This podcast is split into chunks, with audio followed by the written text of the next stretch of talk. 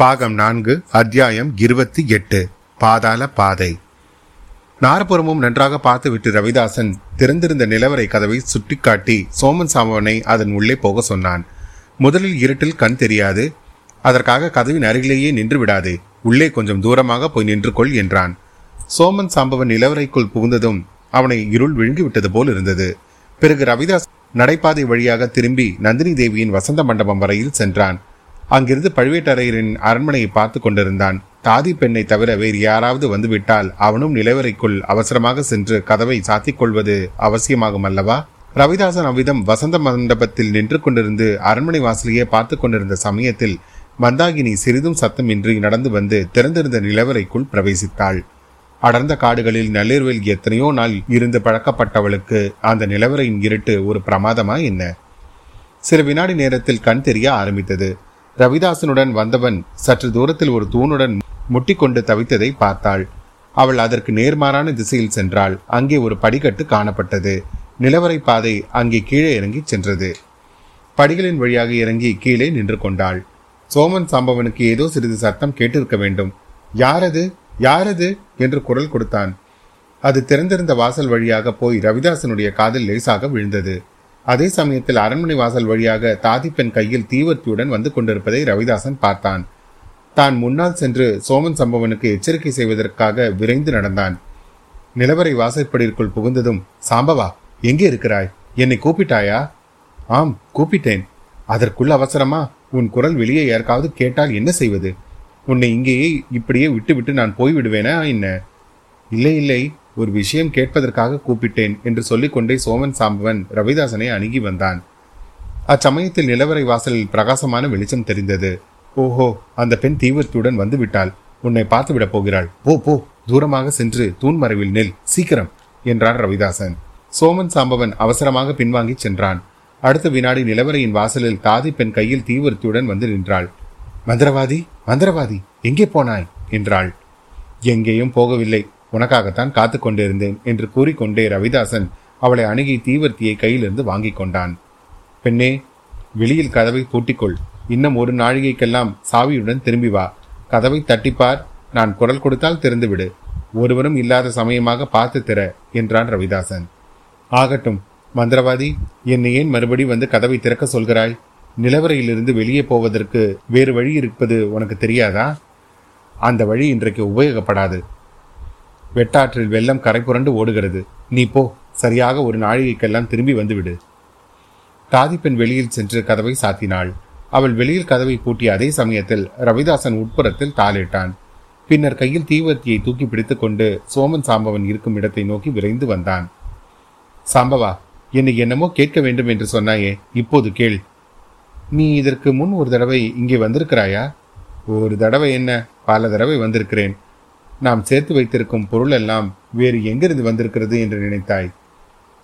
ஐயோ அதை நான் கேட்கவில்லை. இங்கே விட்டு விட்டு வெளியில் போனாய் அல்லவா? நடுவில் ஒரு தடவை நீ வரவில்லையா? நடுவிலும் வரவில்லை ஓரத்திலும் வரவில்லை. எதற்காக கேட்கிறாய்? நீ போன சிறிது நேரத்துக்கெல்லாம் வாசற்படியின் வெளிச்சம் சற்றென்று மறைந்தது. நான் தூணில் முட்டிக்கொண்டேன். ஒருவேளை கதவு தானாக சாத்திக் கொண்டிருக்கும். ஏதோ ஒரு உருவம் உள்ளே வந்தது போல் தெரிந்தது. காலடி சத்தமும் நன்றாய் கேட்டது. உன்னுடைய சித்த பிரமையா இருக்கும். இந்த நிலவரையே அப்படித்தான். இருட்டில் நிழல் போல தெரியும். திடீரென்று வெளிச்சம் தோன்றி மறையும். விசித்திரமான ஓசைகள் எல்லாம் கேட்கும். இங்கே நுழைந்தவர்கள் சிலர் பயப்பிராந்தியினால் செத்து போயிருக்கிறார்கள். அவர்களுடைய எலும்பு கூடுகள் அங்கங்கே கிடக்கின்றன. பழுவேட்டரையன் வேண்டுமென்றே அந்த எலும்பு கூடுகளை எடுக்காமல் விட்டு வைத்திருக்கிறான். ஒருவரும் அறியாமல் இந்த நிலவரைக்குள் நுழைப்பவர்கள் எலும்பு கூடுகளை பார்த்து பயந்து சாகட்டும் என்று. அப்படி யாருக்கும் தெரியாமல் இந்த நிலவரையில் பிரவேசிக்க முடியுமா என்ன? சாதாரணமாக யாரும் நுழைய முடியாது. என்னை தவிர எப்படியும் யாரும் நுழைந்திருப்பார்கள் என்று தோன்றவில்லை. நானும் இளையராணி அல்லது அவளுடைய தோழியின் உதவினால் தான் இங்கே வந்திருக்கிறேன். பின்னர் மனிதர்களின் எலும்புக்கூடுகளை பற்றி சொன்னாயே அதுவா? பழுவேட்டரையன் யாரையாவது பயங்கரமாக தண்டிக்க விரும்பினால் நிலவரை கதவை லேசாக திறந்து வைத்து விடுவான். பொக்கிஷ நிலவரையை பற்றி கேள்விப்பட்டிருப்பவர்கள் பொருள் ஆசையினால் அதில் நுழைவார்கள். அப்புறம் இதை விட்டு வெளியே போவதில்லை. உன் ஒருவனை தவிர இங்கு வந்தவன் யாரும் வெளியில் போனதே இல்லையா? முன்னெல்லாம் அப்படிதான் இப்போது இரண்டு பேரை பற்றி எனக்கு சந்தேகமாக இருக்கிறது. யாரை சொல்லுகிறாய் என்று எனக்கு தெரியும். வல்லவரையனையும் கந்தமாறனையும் சொல்லுகிறாய் அல்லவா? ஆமாம். அவர்களை நாம் இன்னும் உயிரோடு விட்டு வைத்திருக்கிறோமே. எத்தனை தடவை உனக்கு சொல்லுவது? வல்லவரையனை ஒரு முக்கியமான காரியத்துக்காகத்தான் இளையராணி விட்டு வைத்திருக்கிறாள். சுந்தர சோழனுடைய குலம் நசிக்கும் போது வந்தியத்தேவனும் சாவான். அதற்கு காலம் நெருங்கிவிட்டது. சரி சரி வா. இந்த நிலவரையில் உள்ள சுரங்க பாதைகள் எல்லாத்தையும் உனக்கு காட்டுகிறேன். முதலில் சோழன் அரண்மனைக்கு போகும் வழியை உனக்கு காட்டுகிறேன்.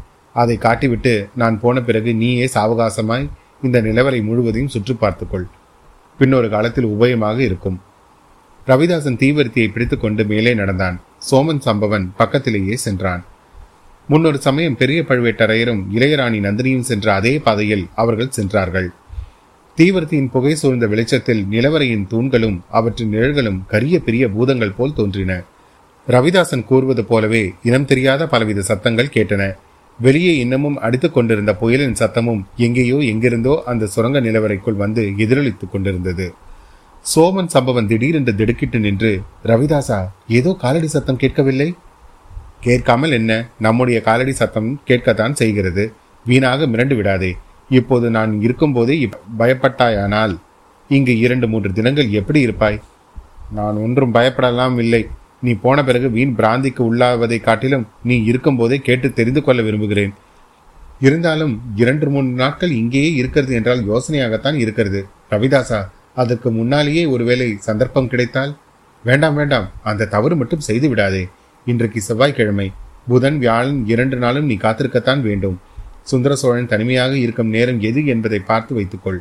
சுந்தர சோழனுடைய பட்ட மகிழ்ச்சி எப்போதும் அவன் அருகிலேயே இருப்பாள். வெள்ளிக்கிழமை இரவு நிச்சயமாக துர்கா பரமேஸ்வரியின் கோயிலுக்கு போவாள். அன்று இரவுதான் நீயும் உன் காரியத்தை முடிக்க வேண்டும். சுந்தர சோழனுடைய குலம் நிர்மூலமாகும் நாள் அந்த வெள்ளிக்கிழமைதான். முன்பின்னாக ஏதாவது நடந்தால் காரியம் கெட்டு போகலாம் என்றான் ரவிதாசன். இப்படி பேசிக்கொண்டே இருவரும் விரைவாக நடந்தார்கள். சோமன் சாம்பவன் மட்டும் சுற்றுமுற்றும் பார்த்து கொண்டே போனான். ஆயினும் அவர்கள் அறியாமல் தூண்களின் மறைவிலேயே ஒளிந்தும் அவர்களை தொடர்ந்திருந்த ஊமை ராணி அவர்கள் கண்ணில் படவில்லை. நிலவரை சுரங்கத்தின் ஒரு பக்கத்திலிருந்து இன்னொரு பக்கத்தில் அவர்கள் வந்து சேர்ந்தார்கள். அவர்களுக்கு எதிரே நெடுஞ்சுவர் நின்றது. அதில் எங்கும் வாசல் இருப்பதாக தோன்றவில்லை. ஆனால் சுவரின் உச்சியில் சிறு பலகனி வழியாக கொஞ்சம் வெளிச்சம் தெரிந்தது. ரவிதாசன் தீவிரத்தியை சாம்பவன் கையில் கொடுத்துவிட்டு அந்த செங்குத்தான சுவரில் ஆங்காங்கே நீட்டிக் கொண்டிருந்த முரண்டு முண்டு முரடுகளை பிடித்துக்கொண்டு ஏறினான். பலகனி வழியாக சிறிது நேரம் பார்த்து கொண்டிருந்து விட்டு நீ கீழே சரசரவென்று வந்தான். அந்த பலகனி வழியாக வெளியில் குதிக்க வேண்டுமா? அதுதான் வழியா? என்று சாம்பவன் கேட்டான். இல்லை இல்லை. அந்த பலகனி வழியாக எளிதான் நுழைந்து செல்லலாம். ஆனால் அது வழியாக பார்த்தால் சோழனின் அரண்மனை தெரியும். அந்த அரண்மனையிலும் முக்கியமான இடம் தெரியும். ஓ சுந்தர சோழன் படுத்திருக்கும் இடமா? என்றான் சாம்பவன். ஆம். அங்கே ஜனா நடமாட்டம் எப்படி இருக்கிறது என்பதை பலகனி மூலமாக பார்த்து நீ தெரிந்து கொள்ளலாம். இப்போது என்னுடன் வா. நான் செய்ததை நன்றாக பார்த்துக்கொள். இவ்விதம் கூறிவிட்டு ரவிதாசன் கீழே குனிந்தான். உற்று பார்த்து வட்ட வடிவமான ஒரு கல்லின் மீது காலை வைத்து அமுக்கிக் கொண்டு இரண்டு கையினாலும் ஒரு சதுர வடிவமான கல்லை பிடித்து தள்ளினான். கீழே ஒரு வழி காணப்பட்டது. கடவுளே நிலவரைக்குள் ஒரு பாதாள பாதையா? என்று வியந்தான் சோம்பன் சாம்பவன். ஆம் இந்த பாதை இருப்பது பெரிய பழுவேட்டரையருக்கும் இளையராணிக்கும் தவிர எனக்கு மட்டும்தான் தெரியும். இப்போது உனக்கும் தெரியும். பாதை திறந்தது எப்படி என்று பார்த்து கொண்டாய் அல்லவா இருவரும் அப்பாதையில் இறங்கி சென்றார்கள். தீவிரத்தின் வெளிச்சம் சிறிது நேரத்துக்கெல்லாம் மறைந்தது. ஊமை ராணி தான் மறைந்து நின்ற இடத்திலிருந்து ஒரே பாய்ச்சலாக அங்கு வந்தாள். திறந்திருந்த வழியை உற்று பார்த்தாள். அதில் இறங்குவதற்கு ஓரடி எடுத்து வைத்தாள். பிறகு பிறகு புனராலோசனை செய்தவளாய் சற்றென்று காலை வெளியே எடுத்துக்கொண்டாள் சிறிது நேரம் யோசனை செய்துவிட்டு முன்னம் ரவிதாசன் சுவரின் மீது ஏறிய இடத்தை நோக்கினாள். அங்கே ஒரே பாய்ச்சலாக பாய்ந்து சரசரவென்று மேலே ஏறினாள். பலகனியை அடைந்ததும் அதில் ஏறி உட்கார்ந்து கொண்டு அப்பால் பார்த்தாள். சுவரை ஒட்டினாற்போல் தோட்டமும் தோட்டத்துக்கு அப்பால் அழகிய மாட மாளிகையும் தென்பட்டன. அந்த மாளிகையை பார்த்ததும் அவளுக்கு உடம்பு செலுத்தது அதற்குள் தனக்கு உயிரினும் இனியவர்கள் இருக்கிறார்கள் என்பதை அவள் உள்ளுணர்ச்சி கூறியது.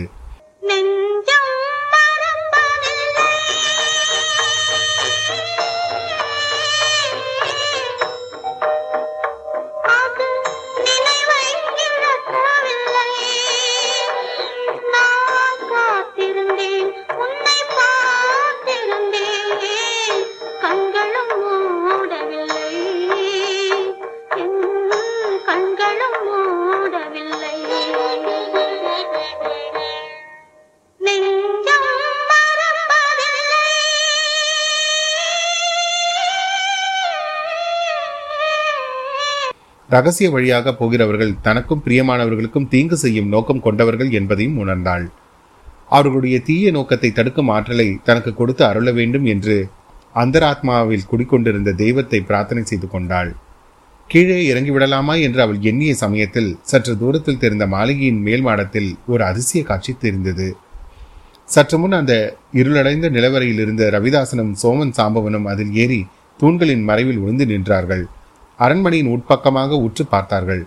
அப்போது பகல் நேரமாவதால் அந்த மாளிகையின் மேன்மாடம் நன்றாக தெரிந்தது. ரவிதாசன் கையில் தீவர்த்தி இல்லை. சாம்பவன் கையில் வேல் மட்டும் இருந்தது. ரவிதாசன் அந்த வேலை வாங்கிக் கொண்டு மாளிகையின் உட்புறத்தை நோக்கி அதை எரிவதற்காக குறிப்பார்த்தான். ஊமை ராணியின் நெஞ்சு அச்சமயம் நின்று விட்டது போல் இருந்தது. நல்ல வேலையாக ரவிதாசன் வேலை எரியவில்லை. எரிவது போல் பாவனை செய்துவிட்டு சோமன் சம்பவரிடம் திரும்பி கொடுத்து விட்டான். மறுகணம் அவர்கள் இருவரும் அங்கிருந்து மறைந்து விட்டார்கள். ஊமைராணியும் பலகனியிலிருந்து சுவர் வழியாக கீழே இறங்கினாள். சுரங்கப்பாதை தென்பட்ட இடத்தையே பார்த்து கொண்டு மறைந்து நின்றாள். இன்னும் சிறிது நேரத்துக்கெல்லாம் அந்த பாதையில் மறுபடி தீவர்த்தியின் வெளிச்சம் தெரிந்தது. இருவரும் வெளியில் வந்தார்கள். சுரங்கப்பாதையை மூடினார்கள். அதை திறக்கும் வழியை நன்றாக தெரிந்து கொண்டாய் அல்லவா என்று ரவிதாசன் கேட்டான். தெரிந்து கொண்டேன். இனி உனக்கு கவலை வேண்டாம். ஒப்புக்கொண்ட காரியத்தை நிச்சயமாக செய்து முடிப்பேன். சுந்தர சோழனுடைய வாழ்க்கை வெள்ளிக்கிழமையோடு முடிவடைந்துவிடும். இம்மாதிரியே நீங்களும் உங்கள் காரியத்தை செய்யுங்கள் என்றான் சாம்பவன். இளையராணி கரிகாலனை பார்த்து கொள்வாள். அதை பற்றி கவலை இல்லை. அந்த குட்டிப்புலி கடலிலிருந்து தப்பி நாகப்பட்டினத்தில் தஞ்சமடைந்திருப்பதாக தெரிகிறது. ஆனால் இந்த தடவை அவன் தப்ப முடியாது. அவனை காப்பாற்ற வந்த இரண்டு பெண் பேய்களும் இப்போது தஞ்சையில்தான் இருக்கிறார்கள். ஓடக்கார பெண்ணையும் ஊமச்சியும் கூட்டத்தில் பார்த்தேன். அந்த வீர வைஷ்ணவ துரோகி கூட இங்கேதான் இருக்கிறான். ஆகையால் குட்டி புலியும் இனி தப்ப முடியாது. நாகப்பட்டினத்துக்கு கிராம வித்தினை அனுப்பப் போகிறேன். சுந்தர் சோழனுடைய குலம் இந்த வெள்ளிக்கிழமை நசிந்துவிடும். அப்புறம் மதுராந்தக தேவன் இருப்பானே? அவன் இருந்தால் இருக்கட்டும். அப்படி ஒரு பேரை இன்னும் சில காலத்துக்கு சோழ நாட்டு சிம்மாசனம் இருந்து வருவது நமக்கு நல்லதுதான். பாண்டிய சக்கரவர்த்திக்கும் வயது வர வேண்டும் அல்லவா? இவ்வாறு பேசிக்கொண்டே ரவிதாசனும் சோமன் சாம்பவனும் வந்த வழியோடு விரைந்து சென்றார்கள். அத்தியாயம் இருபத்தி எட்டு நிறைவடைந்தது. அத்தியாயம் இருபத்தி ஒன்பது. ராஜ தரிசனம் அவர்கள் மறைந்த பிறகு ஊமிராணி சுரங்கப்பாதை தென்பட்ட இடத்துக்கு வந்தாள். உற்று உற்று பார்த்து பாதையை திறப்பதற்கு முயன்றாள். முடியவில்லை. ரவிதாசன் அப்பாதையை திறந்தபோது அவள் தூரத்தில் நின்றபடியால் திறக்கும் வழியை அவள் கவனித்து பார்த்து கொள்ள முடியவில்லை.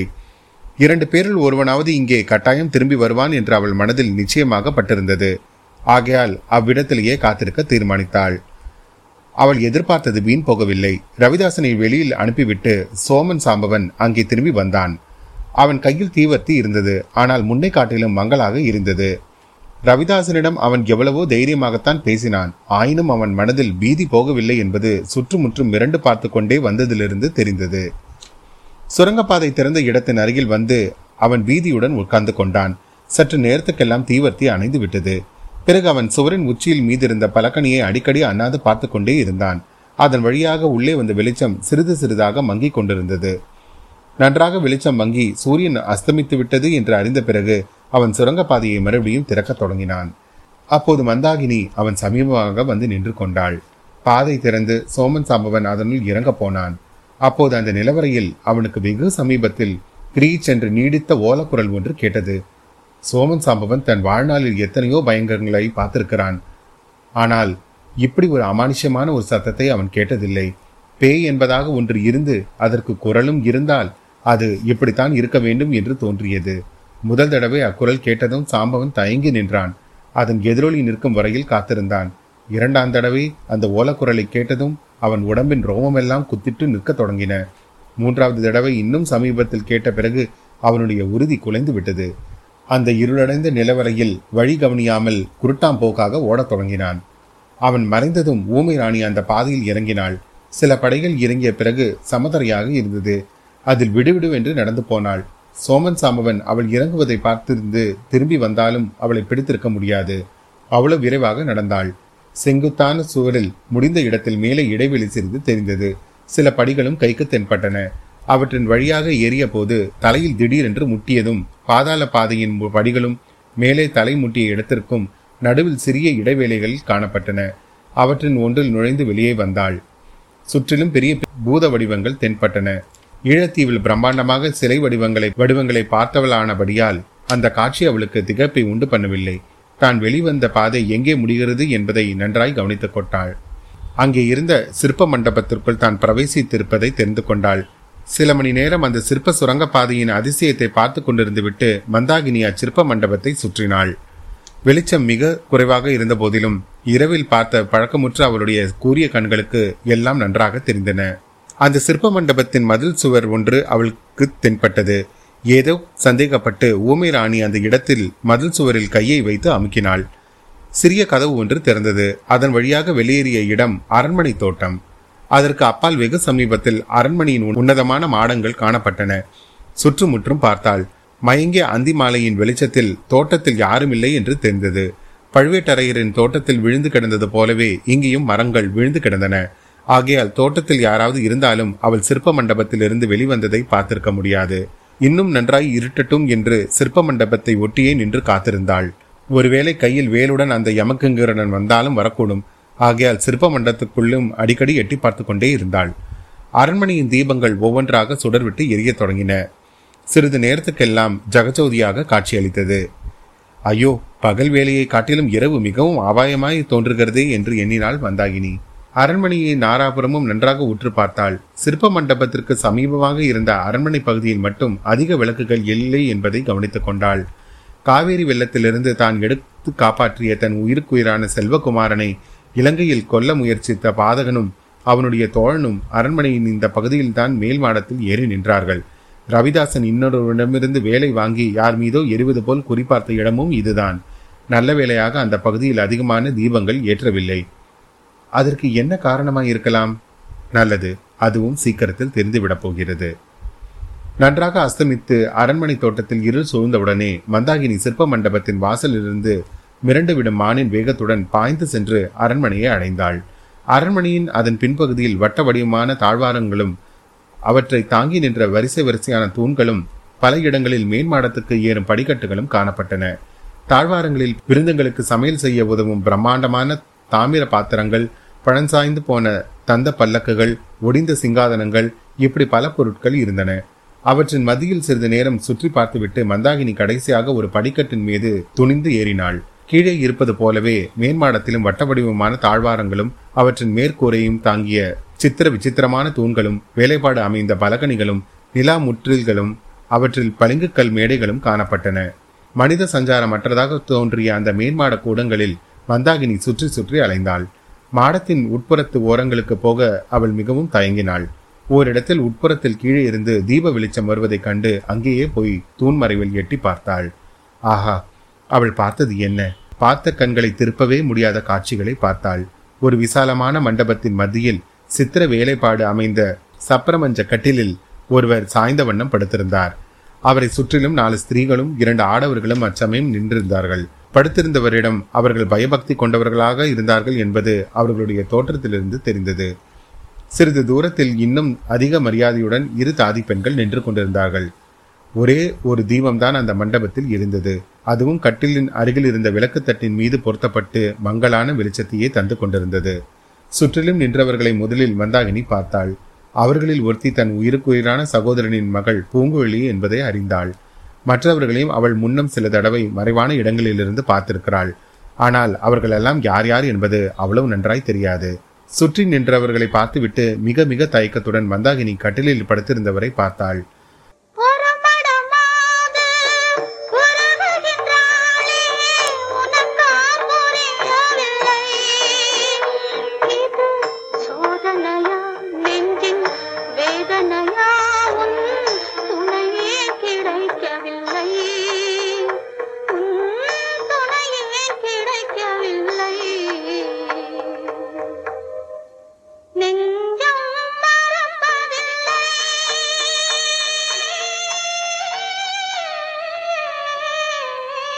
அவளுடைய நெஞ்சு ஒரு கணம் ஸ்தம்பித்து விட்டது.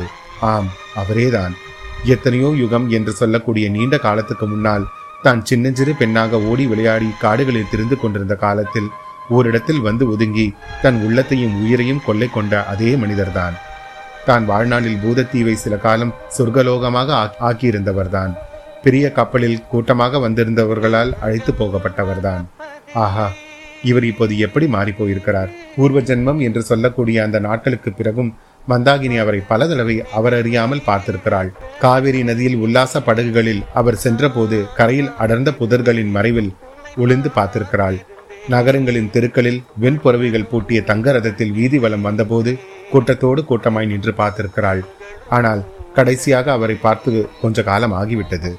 அந்த காலத்திற்குள்ளே இவர் எப்படி மாறி போயிருக்கிறார் முகத்தில் தாடியும் மீசையும் வளர்ந்திருக்கின்றன. கண்டங்கள் ஒட்டி உலர்ந்து போயிருக்கின்றன. நெற்றியிலே சுருக்கங்கள். ஆஹா அந்த கண்களில் ஒரு காலத்தில் குடிக்கொண்டிருந்த காந்த ஒளி எங்கே போயிற்று? தெய்வமே இப்படியும் மனிதர்கள் மாறுவது உண்டா? இலங்கை தீவில் விஷஜுரத்தில் பீடிக்கப்பட்டவர்கள் பலரை நீண்ட நாள் காய்ச்சலுக்கு பிறகு உயிர் போகும் சமயத்தில் ஊமை ராணி மந்தாகினி பார்த்ததுண்டு. ஒரு சமயம் தங்க சூரியனை போல் பிரகாசித்துக் கொண்டிருந்த இவருடைய கலை பொருந்திய முகம் இவ்வளவு மாறி போயிருக்கிறதே. ஒருவேளை இவருடைய அந்திம காலமும் நெருங்கிவிட்டதோ திடீரென்று மந்தாகினிக்கு அன்று மாலை தான் பார்த்த பயங்கர காட்சி நினைவுக்கு வந்தது. அவள் அச்சமயம் நின்ற இடத்தில்தான் ரவிதாசன் என்னும் கொலைகாரனும் அவனுடைய தோழனும் நின்றிருந்தார்கள். அங்கிருந்து தான் வேலை எரிய குறி பார்த்திருந்தார்கள். ஒருவேளை கட்டிலில் படுத்திருப்பவர் மீது எரியத்தான் குறிப்பார்த்தார்களோ இந்த நினைவு நாள் மந்தாகினியின் உடம்பெல்லாம் விடவிடவென நடங்கியது. கண்களை சுற்றி கொண்டு வந்தது. மயக்கம் வரும்போல் இருந்தது. தூணை கெட்டியாக பிடித்துக்கொண்டு கால்களை ஊன்றி நின்று சமாளித்துக் கொண்டாள். அத்தியாயம் இருபத்தி ஒன்பது நிறைவுற்றது. மீண்டும் உங்களை அடுத்த அத்தியாயத்தில் சந்திக்கும் வரை உங்களிடமிருந்து விடைபெறுவது உங்கள் அசோக். நன்றி வணக்கம்.